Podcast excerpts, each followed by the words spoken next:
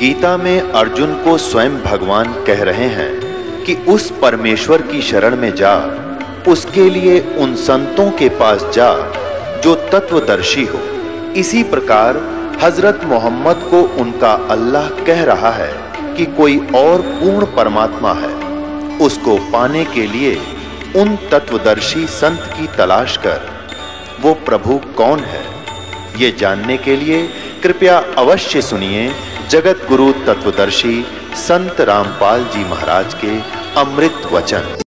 तीन लोक अपने सुत दीना सुन निरंजन बसालीना अब बंदी छोड़ कहते हैं कि उस परमात्मा का कैसे भेद जीव जाने, इस काल निरंजन ने इन सभी जीवों को भ्रमित कर दिया।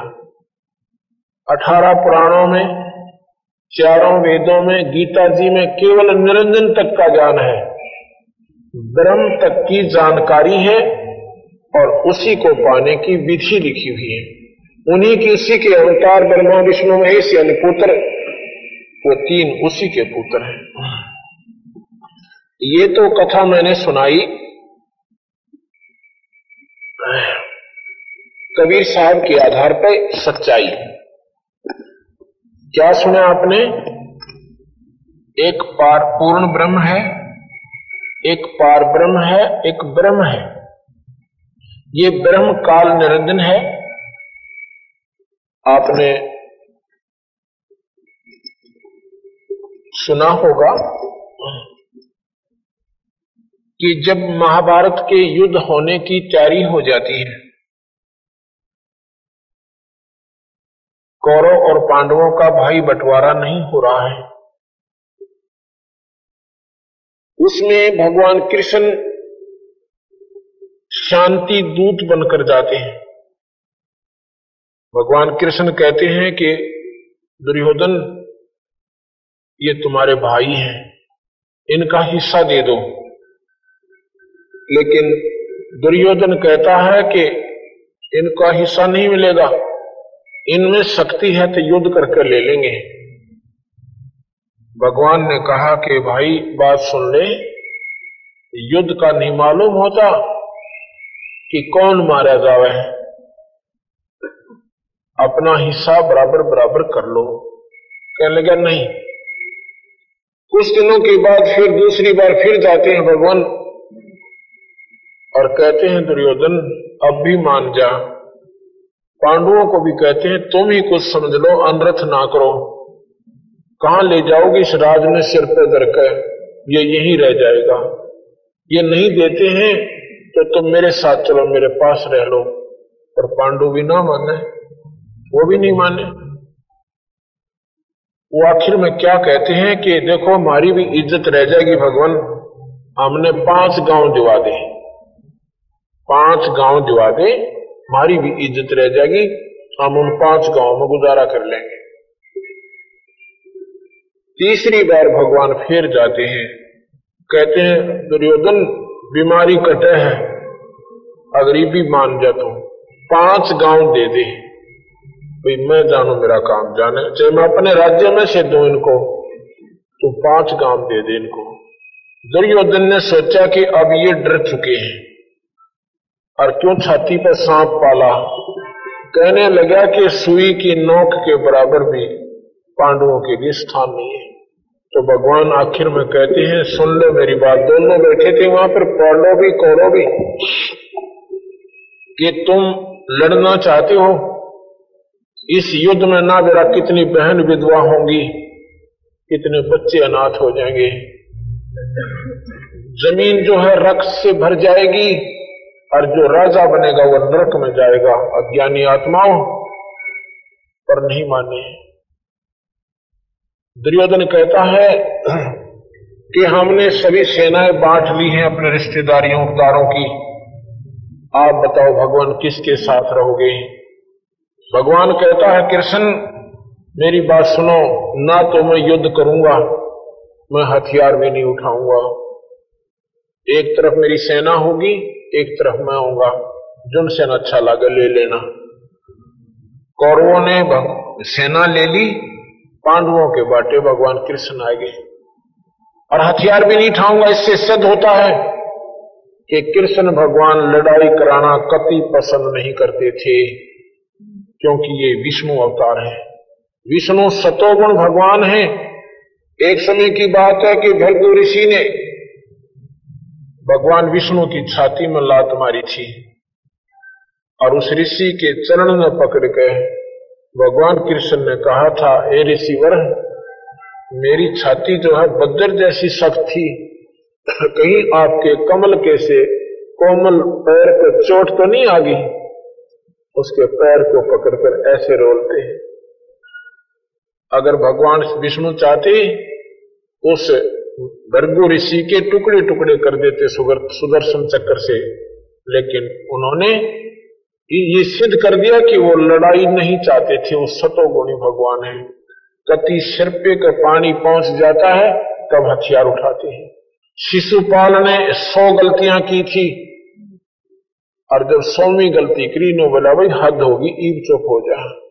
फिर भी नहीं माना था। जब सुदर्शन चक्कर से उसका सिर काटा था, अर्थात इतने वो भगवान जो है सतोगुनी होती हुई, और फिर वो कहे, अर्जुन, लड़ाई कर। हमारी बुद्धि तो काम कति नहीं करती कि कृष्ण जी ने कह देख लड़ अर्जुन। फिर शांति दूत बनकर क्यों गए थे भगवान? क्यों कह रहे थे अनर्थ हो जाएगा। जब आमने सामने सेना खड़ी हो जाती है, और भगवान अर्जुन के रथवान बन जाते हैं कृष्ण। सारथी बनकर जब युद्ध के मैदान में खड़े हो जाते हैं अर्जुन कहता है कि एक बार मेरे रथ ने दोनों सेनाओं के बीच में खड़ा कर दे भगवान। मैं देख लू कि किसकी माँ ने दूध पिया है जो अर्जुन गेर लड़ेगा। उनको तक तो लू वो कहाँ कहाँ खड़े हैं। ऐसी हिम्मत करके वो भगवान ने जाकर के वो रथ दोनों सेनाओं के बीच में खड़ा कर दिया। अब सामने क्या देखा है अर्जुन? वो दुर्योधन के बच्चे, वो दुशासन के बालक जिनको, क्योंकि चाचे ताऊ कोई ज़्यादा दूर के नहीं होते। ये तो हम अपनी नीचतावश, लोग लालचवश, दुश्मन बन जाते हैं। छोटे छोटे बच्चे उनको खिलाहा करते थे, और वो सामने जवान बनकर, जवान बच्चे जिनको अपने चाचा चाचा कह के मुँह सु क्या करता उन बच्चों का? और अर्जुन उन्हें खिलाहा करते थे। कांधे पर बैठाते थे लाड किया करते थे। और सामने अपनी बहनों के बटे वो रिश्तेदार जिनके साथ घूमा करते थे, अपनी बहनों को चाचे ताऊ की बहन कोई नारी नहीं होती, और उनको विदा किया करते थे, लाड करते थे अपनी बहनों के। और आज वो सामने वो रिश्तेदार और मरण और मारने को तैयार खड़े हैं। तो अर्जुन के मन में एक विशेष प्रक्रिया हो जाती है। साधु जैसा स्वभाव हो जाता है। ये गीता जी का प्रथम अध्याय पढ़कर देखना, आदमी का कलेजा बाहर आ जावे भगवान। उस अर्जुन के विचार सुनकर यानी विद्वान पुरुष, ऋषि भी फेल है उनके सामने। साधु भी फेल हो जाते हैं। सामने देखता है कि इन रिश्तेदारों को मार के अपनी बहनों को विधवा करके, और इसे खून से सने हुए राज को मैं भोगू। मेरे जैसा पापी जीव नहीं। एकदम घबरा कर और रथ के पीछे बैठ जाता है। अब जब देखा कृष्ण जी ने कि भाई अर्जुन, अरे तो कहा बैठ गया तेरी को सेना देख करके योद्धाओं को की तो भुजाएँ फटका करती हैं और तो कायरों की तरह पीछे क्यों बैठ गया? भाई बात बता दे। अब यहाँ क्या होता है? उस काल निरंजन ने जो एक एक लाख जीव रोज खाता है, जिसका नाम काल है और जिसकी एक हज़ार भुजा है, वो गुप्त शक्ति आके भगवान कृष्ण के शरीर में प्रवेश कर गई। जैसे एक प्रेत आत्मा दूसरे के शरीर में प्रवेश करके ओरिजिनल आत्मा को दबा देती है और अपनी बातें कहना शुरू कर देती है। और जब वो निकल जाती हैं, वो ओरिजिनल आत्मा जब सोझी में आती है तो वो उससे पूछते हैं ना, कि आपने क्या क्या कहा था? वो कहता, मुझे तो याद नहीं क्या कहा था। और जो प्रेत आत्मा उसमें प्रवेश कर गई थी, वो अपनी बोली सारी बोल गई थी। ऐसे ही वो काल निरंजन, एक हज़ार भुजा का भगवान निरंजन लोक से गुप्त रूप में आया। और कृष्ण जी के शरीर में प्रवेश कर गया, कृष्ण जी की आत्मा को दबा दिया। अब वो बोलता है, कौन वो काल भगवान बोल रहा है? कहता है, अर्जुन, तू खड़ा हो जा। अरे नादान, तू कायर हो गया? तेरी तो भुजा फड़कनी चाहिए थी। अर्जुन के कहता, भगवान, इसे अनरथ के राज्य से अच्छा तो मैं भीख मांग कर खा लेंगे हम। ना मेरा कितनी बहन विधवा होंगी, उनके बच्चे रोया करेंगे और हम उस राज को भोगेंगे। हम ऐसा कर्म नहीं करेंगे। मैं लड़ाई नहीं करूँगा, ये मेरा अटल निश्चय है। अब काल ने सोचा यू नाश तो हुआ नहीं। ये सर्वनाश नहीं हुआ तो उसने उस अर्जुन को समझाना शुरू किया। पहले ज्ञान से पूछता है, भाई ऐसे कर ले तो निमित मात्र बन जा। तुझे पाप नहीं लगेगा। तुझे कोई दोष नहीं लगेगा। हैं? ये सब मैंने मार रखे हैं। ये मैंने सब खत्म कर रखे हैं। पता नहीं कितनी बातें करी। अब अर्जुन नहीं मानता है। ग्यारहवें अध्याय तक अर्जुन नहीं मान रहा है। ऐसे ज्ञान में उलझा लेता है भगवान को। योगी कैसे होते हैं? उनकी रहनी करनी कैसी होती है भगवान? अब काल ने सोचा, यू काबू नहीं आओ भाई तो कसूती तरिया उलझ गया। तो उस काल ने अपना स्वरूप दिखाना पड़ा। इतनी ऊंडी शकल, एक हज़ार भूजा, इसे मोटे मोटे मुँह शर ऋषि बूंदी जबाड़ दाड़ नो विकराल शरीर दिखा और नो आसमान तक नज़र आया। विराट रूप बना लिया काल ने। कृष्ण ने नहीं बनाया। उस काल ने खेल करा सारा। काल कौन? ज्योत निरंजन, शेरा वाली अष्टंगी का पति, ब्रह्मा विष्णु महेश का पिता, जिसने तपस्या करके ये इक्कीस ब्रह्मांड लिए थे। जो एक लाख जीवों का रोज आहार करता है, वो काल कहलाता है। तो जब देखा अर्जुन ने इसी बूंदी बीमारी को पुत्र इतना महान योद्धा उसकी शकल देखकर घबरा जाता है, कांपने लग जाता है, हथियार हाथ से छूट जाते हैं। और विचार करना, बहन भाइयों, भगवान से डर नहीं लगता। भगवान की भूडी शकल नहीं होती, और जिससे डर लगे वो भगवान नहीं हो सकता, उसको राक्षस कह सकते हैं। जिससे अर्जुन जैसे योद्धा घबरा गए, और वो कहता है कि मैं अर्जुन पूछता है कि आप कौन हो? कि मैं जंगली जानवरों में शेर हूँ, मनुष्यों में राजा हूँ। और जीव पानी के जीव जंतुओं में मैं मगरमच्छ हूँ। बता भाई, शेर भी वो और मगरमच्छ भी वो? तो यह बड़ी अच्छी बात भाई। तो अर्जुन ने बोला भगवान ने बता दो आप असलियत में क्या चीज़ हो? मैं आपकी बात को समझाने।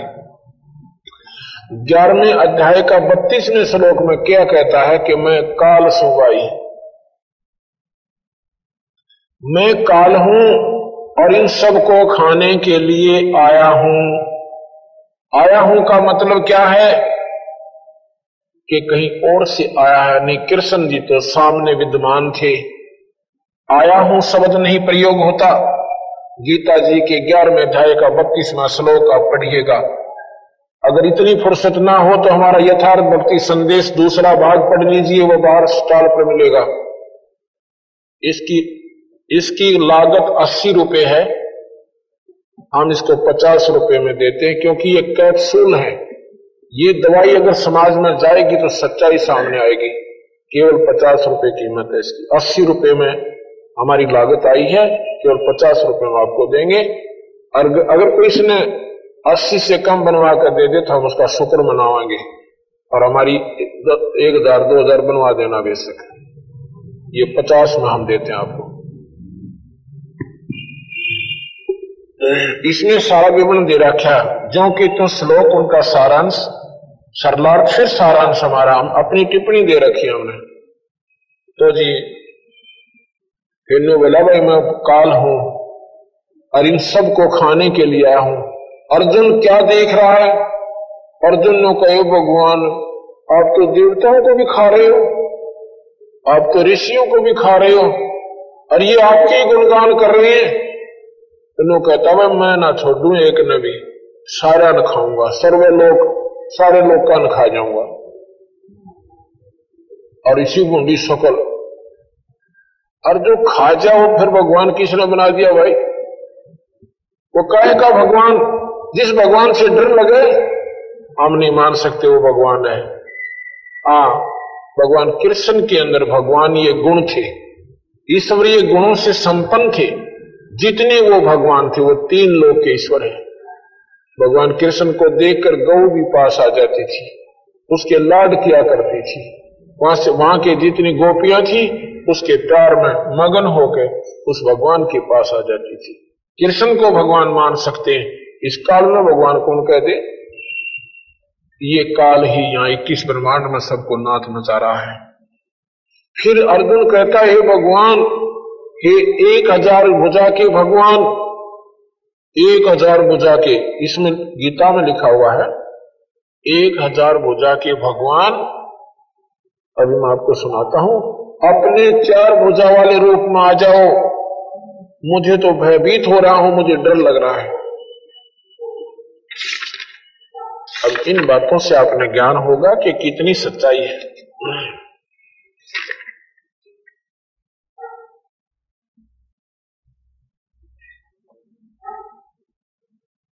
का इकतीसवा श्लोक में कहते हैं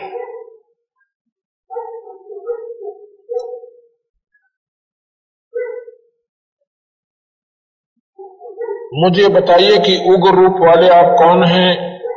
हे देवताओं में श्रेष्ठ, आपको नमस्कार हो। आप प्रसन्न होइए। आदि रूप आपको मैं तत्व से जानना चाहता हूँ, क्योंकि मैं आपकी प्रवृत्ति को भली बाती नहीं जानता। बत्तीसवें श्लोक में क्या कहते हैं कि मैं संपूर्ण लोगों का नाश करने वाला बड़ा हुआ काल हूँ। ग्यारहवें अध्याय का बत्तीसवें श्लोक में क्या लिखा है कि मैं संपूर्ण लोगों का नाश करने वाला बड़ा हुआ काल हूँ। इस समय इन सब लोगों को संहार करने के लिए आया हूँ। तुम्हारे प्रतिपक्ष में जो योद्धा लोग खड़े हैं, वे सब तुम्हारे युद्ध किए बिना भी नहीं रहेंगे। इन सब न मैं मार दूँगा। आगे क्या कहते हैं? ग्यारहवें अध्याय का इक्कीसवें श्लोक में क्या लिखते हैं कि वे देवताओं के समुदाय आप में प्रविष्ट हो रहे हैं। आपके मुँह में ये देवताओं के झुंड के झुंड, समुदाय माने झुंड के झुंड। एक लाख जीव थोड़े में आकर बहुत गुणियों से, और सब न खा रहे हो। आप इन देवताओं के समुदाय के समुदाय खा रहे हो। और उनमें से कई हाथ जोड़ कर आपके गुणों का, नामों का कीर्तन भी कर रहे हैं और कह रहे हैं, मंगल हो मंगल हो मंगल हो। और आप फिर भी अमंगल कर रहे हो, आप फिर भी उनको खा रहे हो। आगे लिखा है कि हे महात्मन, गुरुओं के भी, गुरु और ब्रह्मा के भी आदि करता, अब ध्यान से सुनना। गीता में लिखा है कि तू तो ब्रह्मा का भी पिता है। ब्रह्मा का पिता काल निरंजन है। कबीर साहब ने बताया, और यह गीता जी बता रही है, ग्यारहवें अध्याय का ये सैतीसवा श्लोक है कि गुरुओं के भी गुरु और ब्रह्मा के आधि करता आपके लिए वे सिद्ध गण नमस्कार क्यों नहीं करें? वो जितने भी जिन खावा भी, तेरा हाथ भी जोड़ रहे क्यों नहीं करें? क्योंकि आप तो ब्रह्मा के भी पिता हो। ब्रह्मा के पिता कौन है? वो काल निरंजन है। ज्योत निरंजन है। और ग्यारहवें अध्याय का छियालीसवा श्लोक आपको क्लियर करता है।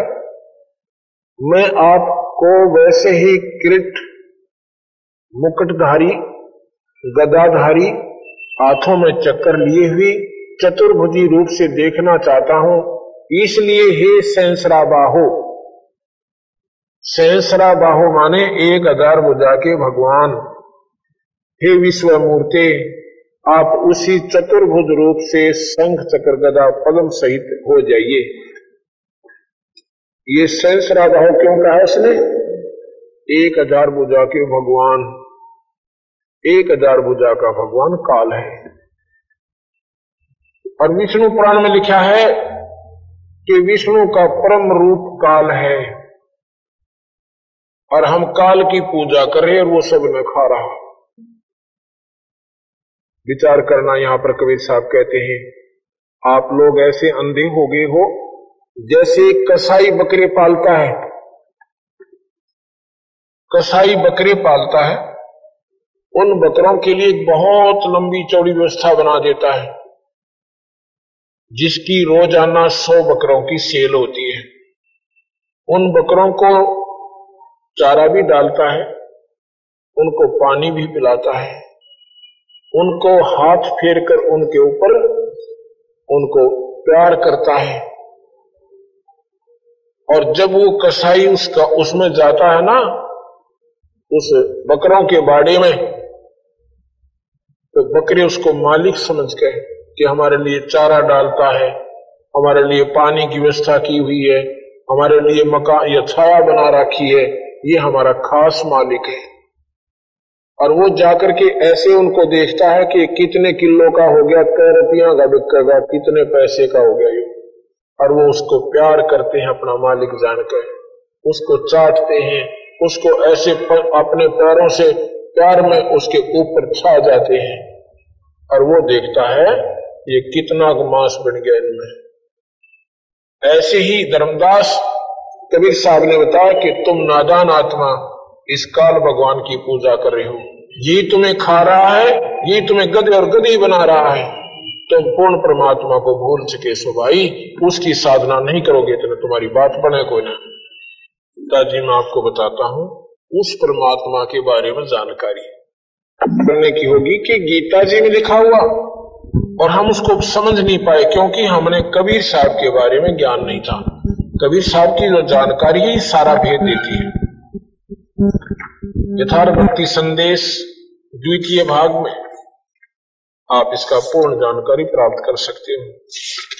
ग्यारह अठारहवें अध्याय का छियालीसवा श्लोक बताता है कि अर्जुन, जिस परमात्मा से संपूर्ण प्राणियों की उत्पत्ति होती है, पहले वो निरंजन बोल रहा है कृष्ण के शरीर में, और वो कह रहा कि अर्जुन, मेरी भक्ति कर ले तो मैं मुक्ति दे दूँगा। हाँ ये निरंजन भी मुक्ति दे सकता है, ये चौथी मुक्ति दे सकता है। कब तक दे सकता है? जब कल्प अंत नहीं होगा। जब ये कल्प अंत होगा, सब स्वर्ग भी नष्ट, स्वर्ग के चौथी मुक्ति प्राप्त हंस भी नष्ट, और फिर दोबारा सृष्टि रची जाएगी। ये फिर जीव संज्ञा में आ जाएँगे और चौरासी में चले जाएँगे। लेकिन भाई जितने पूर्ण मुक्ति चाहिए ना अर्जुन उस परमात्मा का वज़न कर ले ये गीता जी बता रही है। उस परमात्मा का। वो परमात्मा कौन है? वो पूर्ण ब्रह्म है। वो सतपुरुष है, वो सतलोक में रहता है। वो कबीर भगवान है। वो कबीर भगवान उस सतपुरुष का अवतार यहाँ पर आए थे अपना भेद देने के लिए जिस परमात्मा से संपूर्ण प्राणियों की उत्पत्ति होती है, जिससे संपूर्ण संसार व्याप्त है, उस परमात्मा का अपने स्वाभाविक कर्मों द्वारा पूजन करके मनुष्य मात्र सिद्धि को प्राप्त होता है। उस परमात्मा की सतपुरुष की साधना सबसे आसान है। ना योगी बनना, ना जंगल में जाना, अपने बच्चा में रहकर, अपने स्वाभाविक कर्म करते हुए एक सत नाम और सार नाम के जाप से पूरी गुरु से लेकर आप पार हो सकते हो। ये गीता जी बता रही स्वाभाविक कर्म करते हुए, अपने घर में रहते हुए, अपने बाल बच्चों के साथ रहते हुए आप परमात्मा पा सकते हो, पूर्ण ब्रह्म को पा सकते हो। अठारहवें अध्याय का बैसठवा श्लोक बताता है ये ये भारतवंश, अर्जुन, तू सर्वभाव से, यानी कति तनमन धनत है, उस ईश्वर की शरण में चला जा।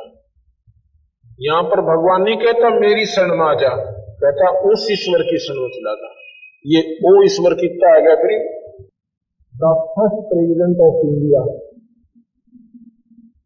doctor Radha Krishna Menon ये भगवान कृष्ण के कल उपासक थे। उन्होंने कहा कि मैं गीता जी का, क्योंकि विद्वान पुरुष भी थे खास संस्कृत के जानने वाले थे।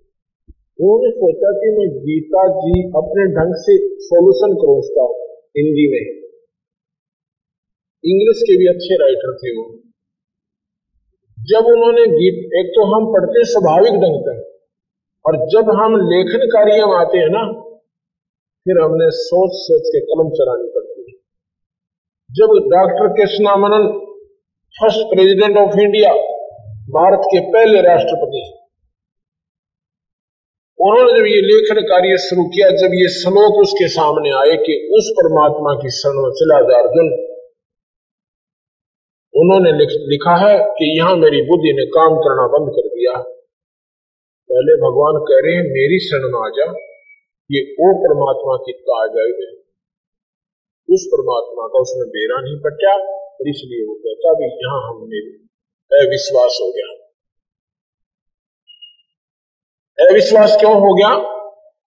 क्योंकि कबीर साहब के ज्ञान से सर्व ज्ञान जुड़ जाते हैं। नहीं तो अपनी अपनी डफली अपने अपने राग बताते हैं। एक बार पाँच अंधे थे। पाँच अंधे। ब्लाइंड मैन वो कहने लगे भी हम हाथी देखना चाहते हैं। एक बोला भाई जो आँखों वाला था कि हाथी देखोगे कैसे? कहते हमारे हाथ है ना, आँखों का काम करते हैं। हमारे को एक बार हाथी के निकट छोड़ दो। उसने उनकी पकड़ कर उंगली हाथी के पास छोड़ दिया कि सामने तुम्हारे हाथी खड़ा है। अब उसके चारों तरफ़ घूम जाते हैं। एक तो उसके सूंड को पकड़ के निरीक्षण करता है उसका। पूरी तरह से उसने देखा भी हाथी कैसा है? निरीक्षण कर लिया। एक ने कान मिल गए, उन काना के ऊपर के पूरा हाथ फेर दिया, कानों के ऊपर के। एक ने पैरों का निरीक्षण किया, एक ने उछड़ का, दूम का। एक ने पेट पर कसूत बैठ गया उसके पेट पर कहना पूरा निरीक्षण करके अपने अपने हिसाब से वो उस हाथी की पूरी डेफिनेशन डेफिनेशन लेकर आ जाते। एक ने पूछा भी कहा गए थे सूरदास? ने बोले, हम हाथी देख कर आए हैं। बताओ भाई, हाथी कैसा तुमने देखा कैसे? आके हम हाथों से देखते हैं। फिर बताओ तो कैसा होता है? एक कहने लगा कि हाथी होता पाइप जैसा, जिसने सूंड पर का हाथ फेर रखा था। दूसरा कहने लगा, ये झूठ बोलता है। हाथी होता है छाज जैसा छाज सूप जो ऐसे पछोड़ते हैं ना, उसने कान, कानों पर का निरीक्षण कर रखा था। तीसरा कहने लगा, दोनों झूठ बोलते हैं, हा। हाथी होता खंबे जैसा खंबे जैसा। उसने पैरों पर के हाथ फेर रखा था? क्योंकि उन्होंने देखा जो उनका हाथ लग गया, वहाँ तक आए, आगे कुछ पाया नहीं, उन्होंने सोचा, बस यहीं तक आया थी आगे तो और कुछ आ गए उन्होंने उस पैरों को, ये मान लिया, इतना ही हाथी है उन्हें। चौथा कहने लगा, ये तो तीनों बेकूफ लगते हैं, इन्होंने हाथी देखा नहीं। हाथी बेल्ट जैसा होता है। उसने पूछड़ पर हाथ फेर रखी थी, दोम पर कर। पांचवा कहने लगा, ये चारों के चारों नालायक हैं। इन्होंने हाथी देखा नहीं। हाथी होता है बटोड़े जैसा। बटोड़े को ये नहीं जानते होंगे किसा से। एक उपले उपले होते हैं ना गोबर के। इधर हरियाणा में उनकी एक ऐसे उनको रख के ना और ऊँचा टीला सा बना देते फिर उसको गोबर से ऊपर से ऐसे प्लस्टर कर देते हैं। उबड़ खाबड़ सा होता है और भारा बहुत बन जाता है। तो वो कहने लगा चौपांचवा कि हाथी उस उपले रखने वाला बना बना हो, पर उपले दरण का उसको बटोरा कहते हैं, बटोरा। तो पाँचों ने वो लग तो रहे थे उस हाथी के चारों तरफ़ पूर्ण ज्ञान नहीं था। अब जो आँखों वाला है, वो बताता है कि ये सारे अंग मिलके हाथी बनता है। These are the parts of the body of elephant ये हाथी के शरीर के हिस्से बता रहे हो। ये सारा मिलकर हाथी बनता है। ऐसे ही हमने जो ज्ञान था वो ज्ञान इतना ही था, उस अंधों वाले हाथी जितना। कबीर साहब ने ये सारे हाथी को सुचारू कर दिया कि ये सारा मिलके ऐसे बनेगा। ये सारा ही हाथी है। ये सभी भगवान है, लेकिन पूर्ण परमात्मा सतपुरुष है। ये इसके अंग है। ये सारे के सारे इसके पार्ट्स हैं। तो उसने कहा, हे अर्जुन ये अठारहवें अध्याय का बैसठवा श्लोक है। हे अर्जुन तू सर्वभाव से उस ईश्वर की शरण में चला जा, जिसकी कृपा से तू परम शांति।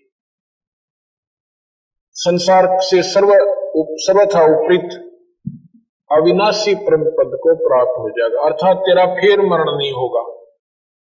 अठारहवें अध्याय का तिरसठवा श्लोक है कि ये गुप्त से गुप्त विज्ञान जो शरणागत को कहा जाता है ये मैंने तुझे बता दिया ईब तेरी इच्छा भाई। जैसा तेना अच्छा लगे वो कर ले। आठवें अध्याय का आठवां श्लोक। हे अर्जुन, अभ्यास योग से युक्त, अन्य का चिंतन न करने वाले चित्त से परम जीव पुरुष का चिंतन करता हुआ शरीर छोड़ने वाला मनुष्य उसी को प्राप्त हो यानी योग अभ्यास अभ्यास योग से युक्त। आपने सुना होगा ज्ञान योग, भक्ति योग। ज्ञान योग क्या होता है? परमात्मा के बारे में जानकारी हो जाना ज्ञान योग कहलाता है।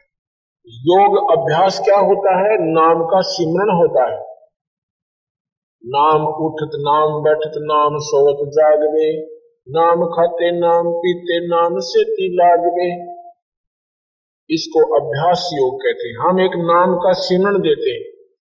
इस नाम के सिमरण करते करते जब तुम्हारे प्राणांत होंगे, उस समय आप सतलोक चले जाओगे, क्योंकि हम सतलोक का, सतपुरुष का आपको टिकट बना रखे है।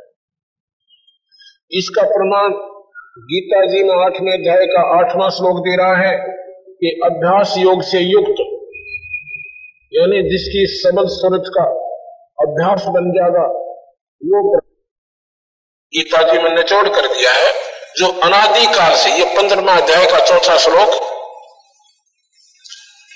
ये पंद्रहवें अध्याय का चौथा श्लोक है कि अनादि जिस पर, उसके बाद उस परम पद परमात्मा की खोज करनी चाहिए। परम पद, उस श्रेष्ठ भक्ति और उस ईश्वर की हमने खोज करनी चाहिए। जिसको प्राप्त हुए मनुष्य फिर लौटकर नहीं संसार में आते। और जिससे अनादिकाल से चली आने वाली सृष्टि विस्तार को प्राप्त हुई है। अनादिकाल से। किससे हुई है ये? पूर्ण परमात्मा से निरंजन मांग कर लिया था तप करके। ये सृष्टि विस्तार को प्राप्त हुई है। उस आदि पुरुष परमात्मा की शरण में मैं हूँ। ऐसा विचार करते हुए उस परमात्मा का भजन करना चाहिए। अब विचार कर लेना। अब वो परमात्मा कौन है? वो पूर्ण ब्रह्म परमात्मा सतपुरुष है, अनंत कोटि ब्रह्मांड के मालिक है। अब उस परमात्मा की भक्ति के लिए हमने कोशिश करनी पड़ेगी, जहाँ से हम आए थे, वही हमने फिर जाके सथा स्थान मिलेगा। यहाँ पर अपना किसी का कोई स्थायी स्थान नहीं है। हमने स्वर्ग सुना है। स्वर्ग सबसे घटिया आइटम है। स्वर्ग वो वो स्थान है जहाँ हमारी पुण्य कमाई खत्म होती है। जब हम स्वर्ग की आस्था करके पुण्य करते हैं, अपने पुण्यों की पूंजी ले जाकर के हम स्वर्ग पहुँच जाते हैं इन द हेवन और वहाँ जाकर के क्या होता, हमारी सारी कमाई वहाँ पर डिपॉजिट करा ली जाती है।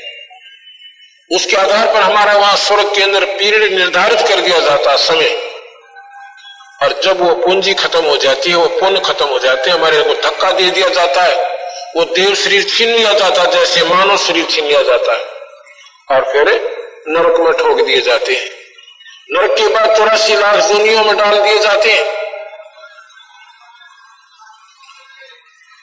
अब ये हमारा स्वर्ग था।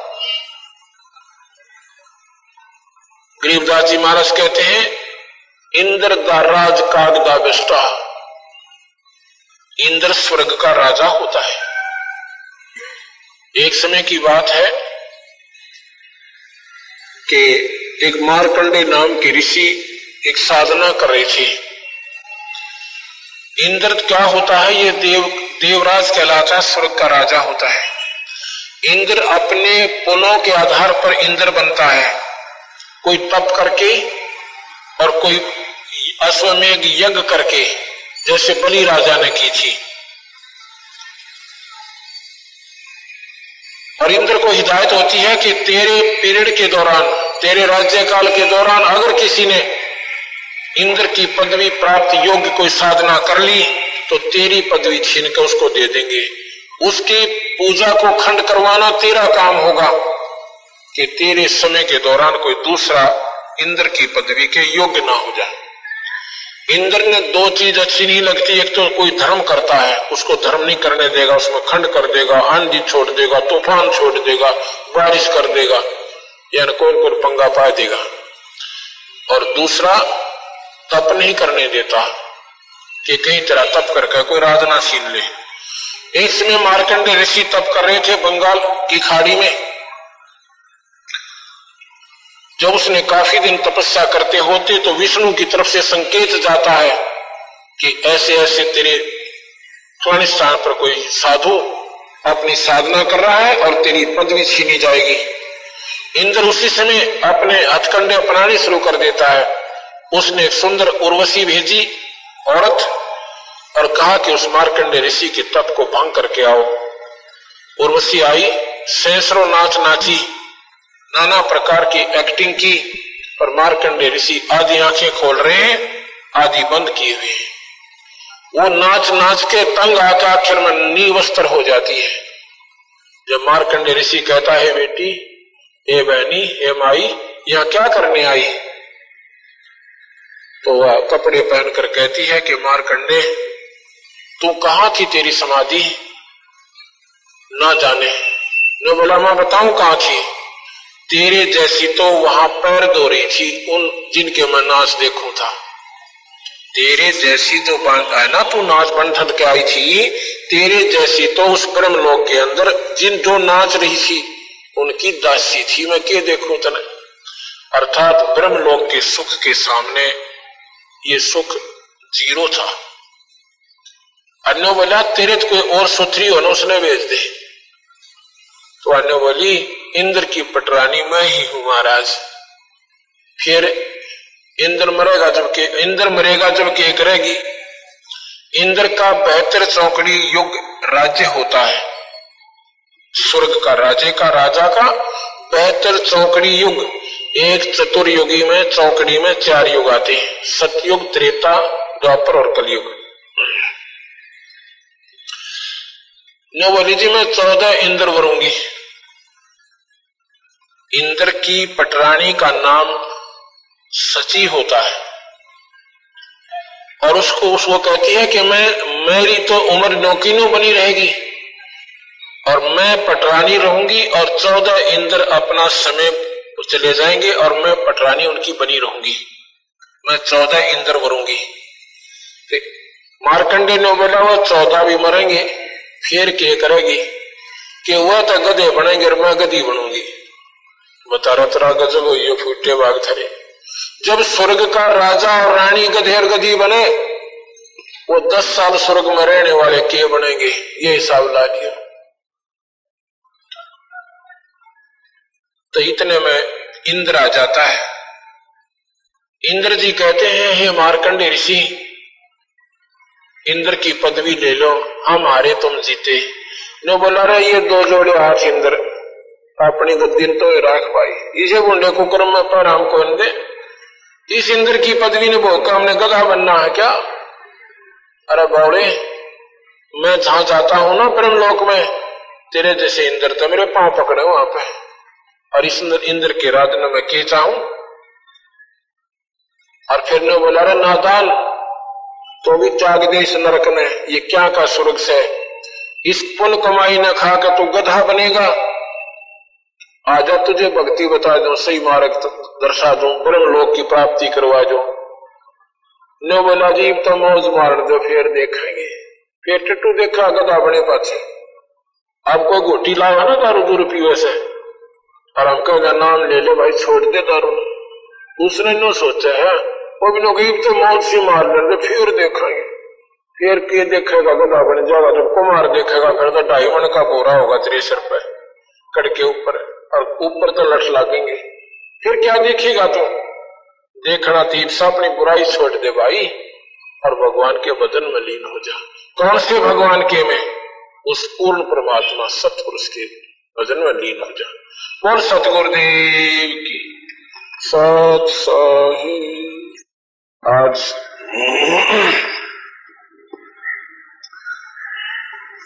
इस विशाल सत्संग का ये द्वितीय दिन है। जैसा कि कल आपने सत्संग में सुना था।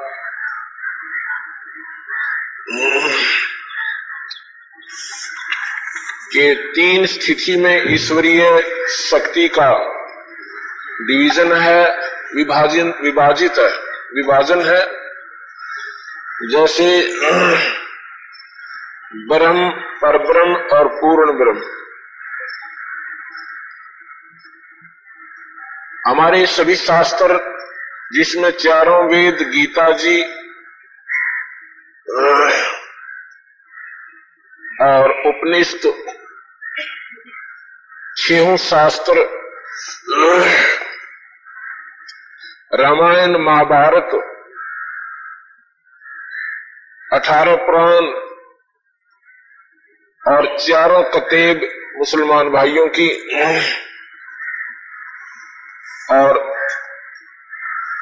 जो पवित्र बाइबल है, वो ईसाई, ईसाइयों का, ये सभी केवल ब्रह्म तक की जानकारी रखते हैं।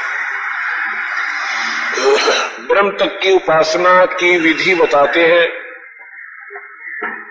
इन सभी में वेदों और गीता जी को प्रमुखता दी जाती है। क्योंकि इन्होंने, इनमें उस परम पिता परमात्मा, यहाँ के काल भगवान निरंजन जी का पूर्ण मार्गदर्शन है। श्रेष्ठ विधि है।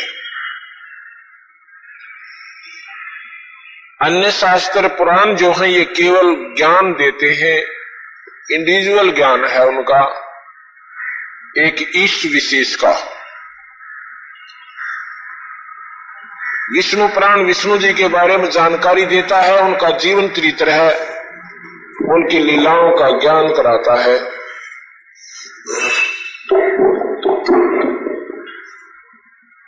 और शिव प्राण है भगवान शिव की महिमा बताते हैं, वो कैसी शक्ति थी, उन्होंने क्या क्या कार्य किए। अपने तो वो सारे के सारे जो अठारह प्राण है, ये ये केवल जानकारी है इष्ट विशेष की, या परमात्मा विशेष की। जैसा मैंने आपको कल बताया था कि परमात्मा कहते किसे हैं what is the God God की एब्रीवेशन क्या बनती है कि जी ओ डी जी से बनता है जनरेटर जनरेटर का मतलब है उत्पत्ति करता। और ओ से बनता है ऑर्गेनाइजर यानी मैनेजमेंट करना, सारी स्थिति को संभालना। और डी से बनता है डिस्ट्रॉयर जिसका तात्पर्य है सर्वनाश कर देना, यानी सब खत्म कर दे। जनरेटर उत्पत्ति करता, हिंदी में उसे ब्रह्मा कहते हैं। ब्रह्मा। ब्रह्म आ आ माने उत्पत्ति होती है जो ब्रह्म से बन, बनता है और ब्रह्म से उत्पत्ति करता है। क्योंकि सारी जो बनावट है सब ब्रह्म से है। ब्रह्मा का मतलब है उत्पत्ति करना करता। और विष्णु का मतलब है पालन करता और स्थिति करता। और शंकर का मतलब है संहार करने करने वाला, सर्वनाश करने वाले का नाम शंकर कहते हैं।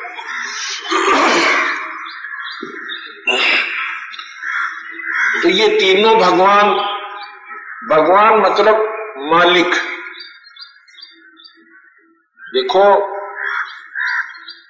मालिक भगवान को कहते हैं, उसको पति भी कहते हैं। पृथ्वी पति पृथ्वी का मालिक।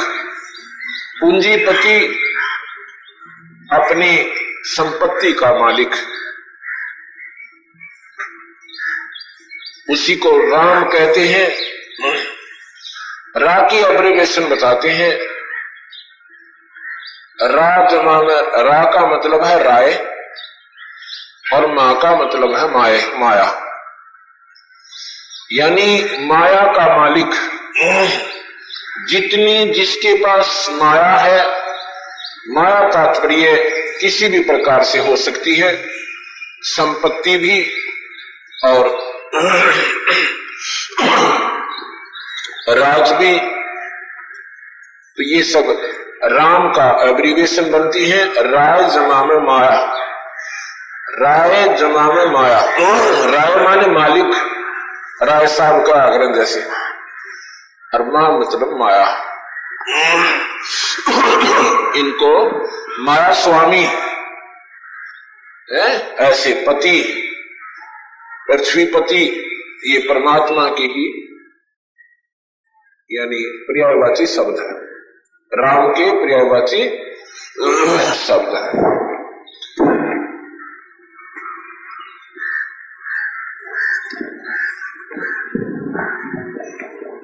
शास्त्र हमारे हैं। इन शास्त्रों में जितना भी ज्ञान है, केवल ज्योति निरंजन काल भगवान का है। जो गीता में कहता है कि मैं काल हूँ अर्जुन और सबको खाने के लिए आया हूँ।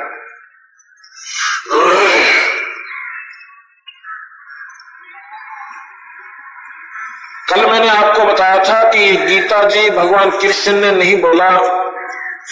ये काल भगवान बोल गया। कृष्ण जी को तो मालूम भी नहीं था कि मैंने वो गीता जी में क्या कहा। बंदा करोगे तो इसका प्रमाण महाभारत में मिलता है। एक समय की बात है।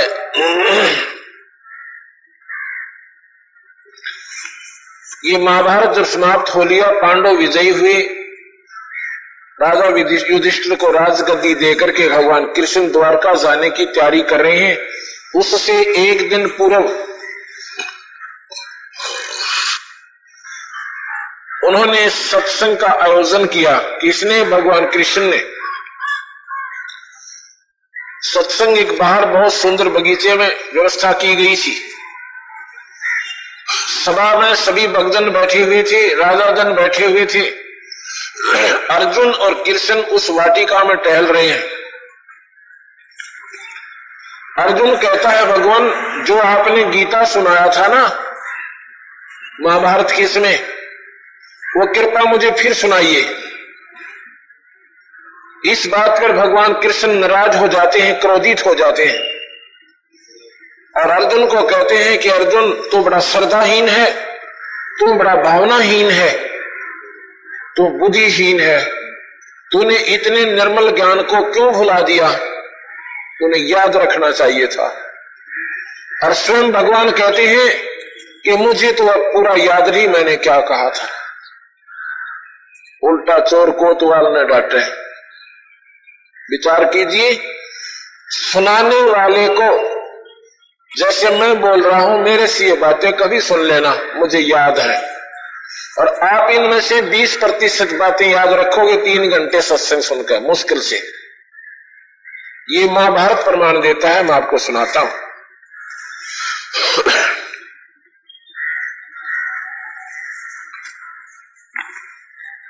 ये मेरे पास महाभारत रखा है। बहुत पुराना शास्त्र है। ये संक्षिप्त महाभारत दो भागों में है। इसके अंदर प्रमाण है। इसमें से मैंने इस यथार्थ भक्ति संदेश दूसरे भाग में जो का जो प्रमाण इसका एज कॉपी करवा रखी है।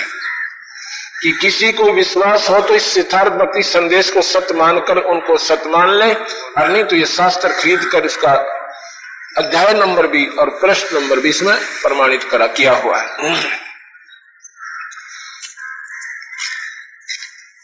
स्वयं कहते हैं कि मैंने तो भाई बेरानी के कहा था उसमें इससे सिद्ध होता है कि भगवान कृष्ण जी ने गीता जी को कहा ही नहीं था। वो तो उनको बाद में बताया गया कि आपने बहुत अच्छा ज्ञान बताया।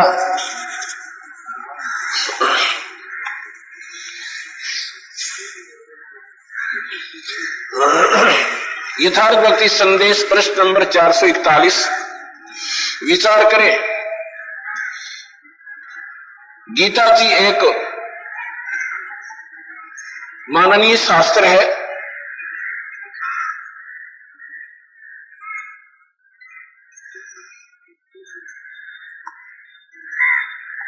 उसमें भी यही प्रमाण है कि अर्जुन, मैं ब्रह्म काल तो पिता हूँ।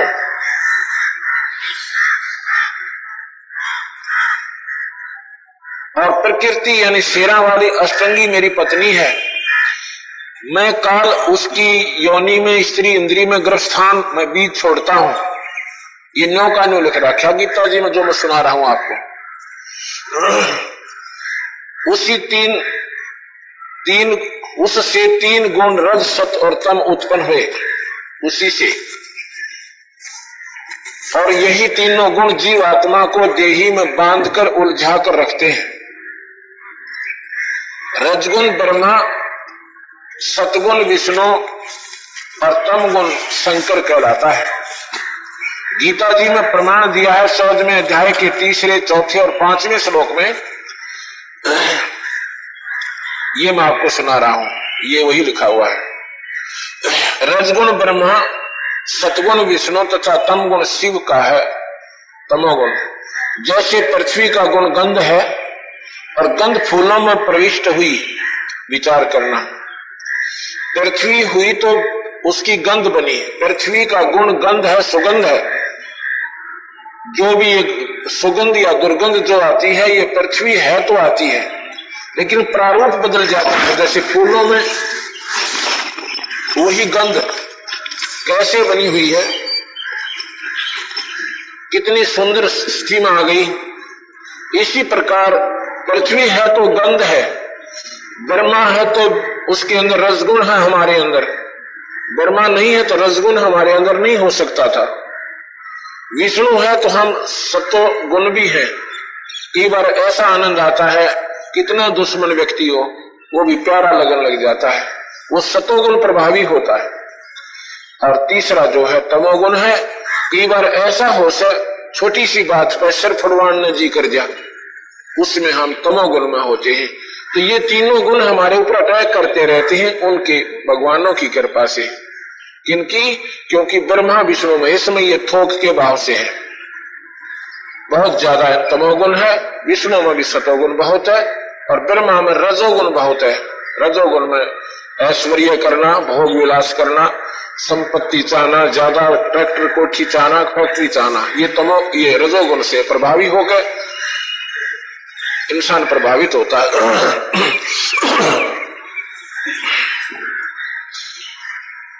इसी प्रकार तीनों देवता आकार रूप में है। अपने अपने लोकों में है। जो महाब्रह्मा, महाविष्णु, महाशिव और दिखाई दिए थे, वो स्वयं निरंजन काल है। उसे विष्णु भी कहते हैं, क्योंकि विष्णु का अर्थ है पालन करता। जैसा कि वेदों में कहा है वेद ब्रह्म निरंजन काल तक ही भेज देते हैं। निरंजन लोक को परमधाम राजधानी कहा है, क्योंकि वेद ज्ञाताओं को ब्रह्म काल तक ही ज्ञान है।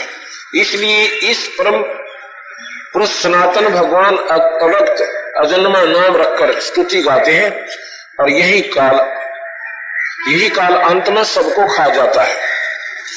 इसी काल की महिमा इन सभी शास्त्रों में गाई गई है।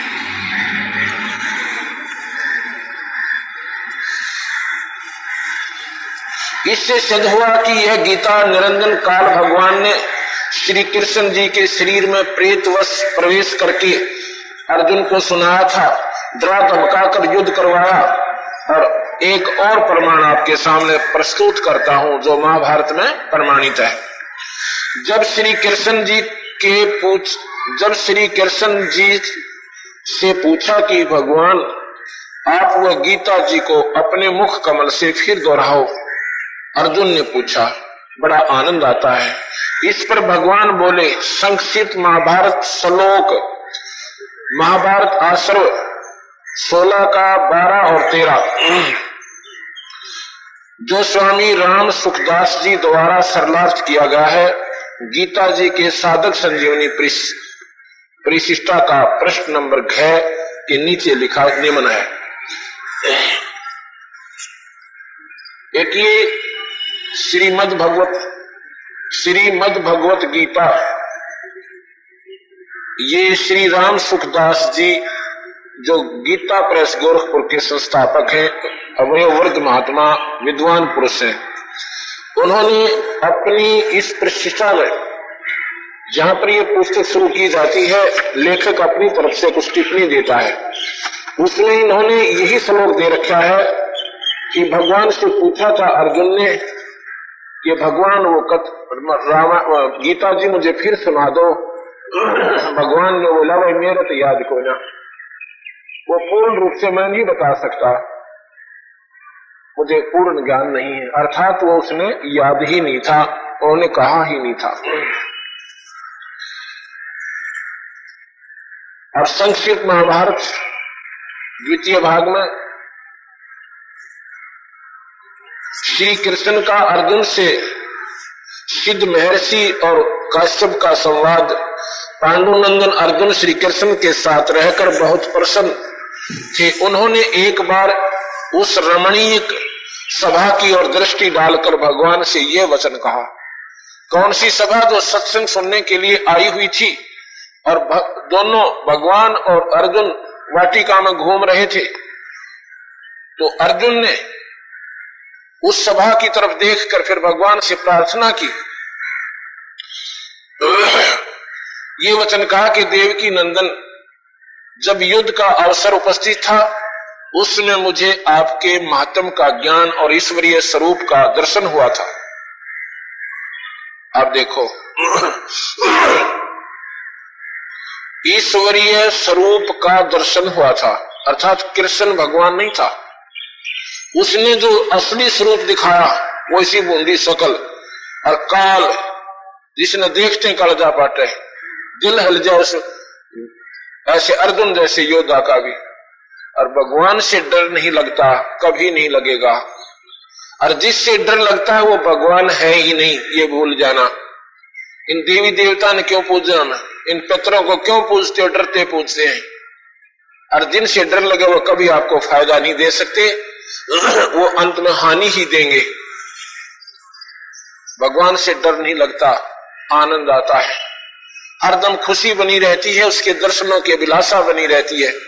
और जिस तन डर लगे वो भगवान नहीं हो सकता, ये बिल्कुल। और जिसका नाम काल, स्वयं कहता मैं काल हूँ, और उसकी पूजा करना महामूर्खता है। वो नहीं बख्शेगा। स्वयं कहता मैं सब न खाऊं, और ऋषियों को खाऊं और महर्षियों को खाऊं, देवता ने खान लग रहा। और हम उसकी पूजा करके उसकी भी पूजा ना करते हम तो और कति निमन सतर पाएँगे भूतों की, प्रीतों की, पितरों की, माता की, मसानी की और छोटे देवता में उलझ गए। तो इन बातों को आप ध्यान से सुनते रहोगे। आपको एक न्यारी दिशा मिलेगी भक्ति की। आपको सच्चाई का पूर्ण रूप से ज्ञान होगा। तो यहाँ क्या कह रहे हैं? अर्जुन कहता है कि उस समय मुझे आपके महात्म का ज्ञान, ईश्वरीय स्वरूप का दर्शन हुआ था, किंतु केशव, आपने स्नेहवश पहले मुझे जो ज्ञान का उपदेश दिया था, स्नेहवश। अब डरता बोला अर्जुन, स्नेहवश क्या है? इसे बुंडे को कर्म कराया, वो स्नेहवश क्यों तो डरा, धमका के ऐसी बूंदी शकल दिखा के कि उसको अर्जुन ने यह सोच लिया था कि भी तूने तो मरना तो है ही। या तो युद्ध में मर ले, ना ये खाएगा कि इसी बोली शकल देख कर वो इंसान घबरा जाए। सनेवश पहले मुझे जो ज्ञान उपदेश दिया था, वह सब इस समय बुद्धि के दोष से भूल गया है। उन विषयों को सुनने के लिए बारंबार मेरे मन में उत्कंठा होती है। इधर आप जल्दी ही द्वारका जाने वाले हैं। अतः पुण्य, वह सब विषय मुझे सुना दीजिए। अर्थात वो गीता जी, कृपा मुझे फिर सुना दो। मैं उसको सुनना चाहता हूँ, आपके मुख कमल वैश्य वैश्यम प्राण जी कहते हैं अर्जुन के ऐसा कहने पर वक्ताओं में श्रेष्ठ महातेजस्वी भगवान श्री कृष्ण ने उन्हें गले से लगाकर इस प्रकार उत्तर दिया। श्री कृष्ण बोले, अर्जुन, उस समय मैंने तुम्हें अत्यंत गोपनीय विषय का श्रवण कराया था। अत्यंत गोपनीय, जो आज तक किसी को नहीं बताया था, वो ज्ञान भी मैंने तुझे दिया। वो ज्ञान कौन सा है? वो चौदह में अध्याय का वो ज्ञान है वो किसी को नहीं बताया था कि मैं कौन हूँ। ग्यारहवें अध्याय में भी उसने बताया कि मैं काल हूँ। अपनी शकल दिखाई इसी बद, बद शकल दिखाई। कहने की ये मेरा ओरिजिनल रूप है। ये मेरा असली स्वरूप है और इस स्वरूप को कोई नहीं देख सकता। न वेदों में वर्णित किसी साधन से न गीता में लिखे हुए किसी श्लोक या साधन से मेरा कोई भी एट एनी कॉस्ट मुझे इस रूप में कोई नहीं देख सकता जो मैंने आज तेरे को दिखाया। तो आज के आंट लाग थी उसको स्वरूप दिखाने की? क्योंकि वो अनरथ करवाना था। अनरथ करवाने के लिए दिखाया था और उस स्वरूप का आज तक ना किसी दर्शन हुआ से और ना ही शायद होगा। ऐसा लिखा हो गीता में।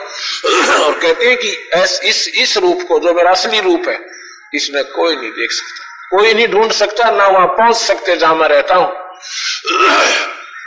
तो गरीबदास जी कहते हैं कि तीनों देवा वाकु धावे निरंजन का वो पार नहीं पावे। ये ब्रह्मा, विष्णु, महेश भी अपने से, भगवान अपने पिता को भी नहीं ढूंढ पा रहे गोपनीय विषय का सुन करा था अपने स्वरूप भूत धर्म सनातन पुरुषोत्तम तत्व का परिचय दिया था।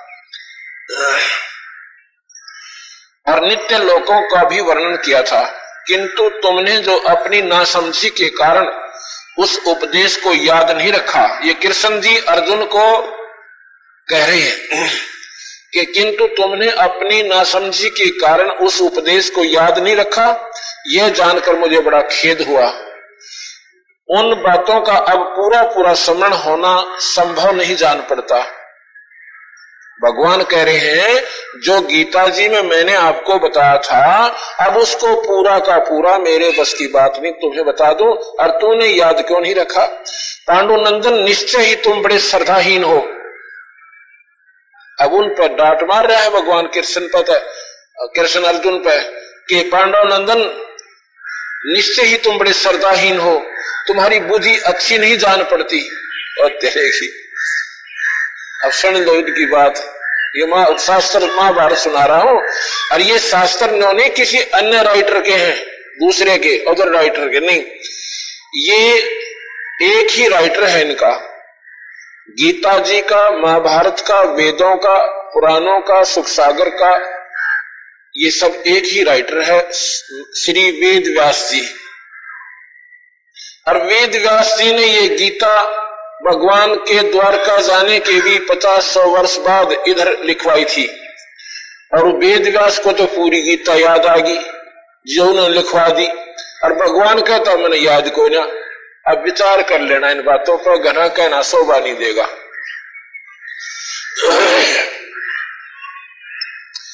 अब मेरे लिए उस उपदेश को जो का तो दोहरा देना कठिन है। क्योंकि उस समय योग युक्त होकर मैंने परमात्म तत्व का वर्णन किया था। योग युक्त होना परमात्मा से कनेक्शन करके उस ईश्वर से मेरा संपर्क हो गया था और वो ही बोल जाके अर्थात मैंने उससे कनेक्शन कर लिया था, मेरा उसके साथ कांटेक्ट हो गया था और फिर वो वो सारी चीज़ मेरे अंदर से पा हुई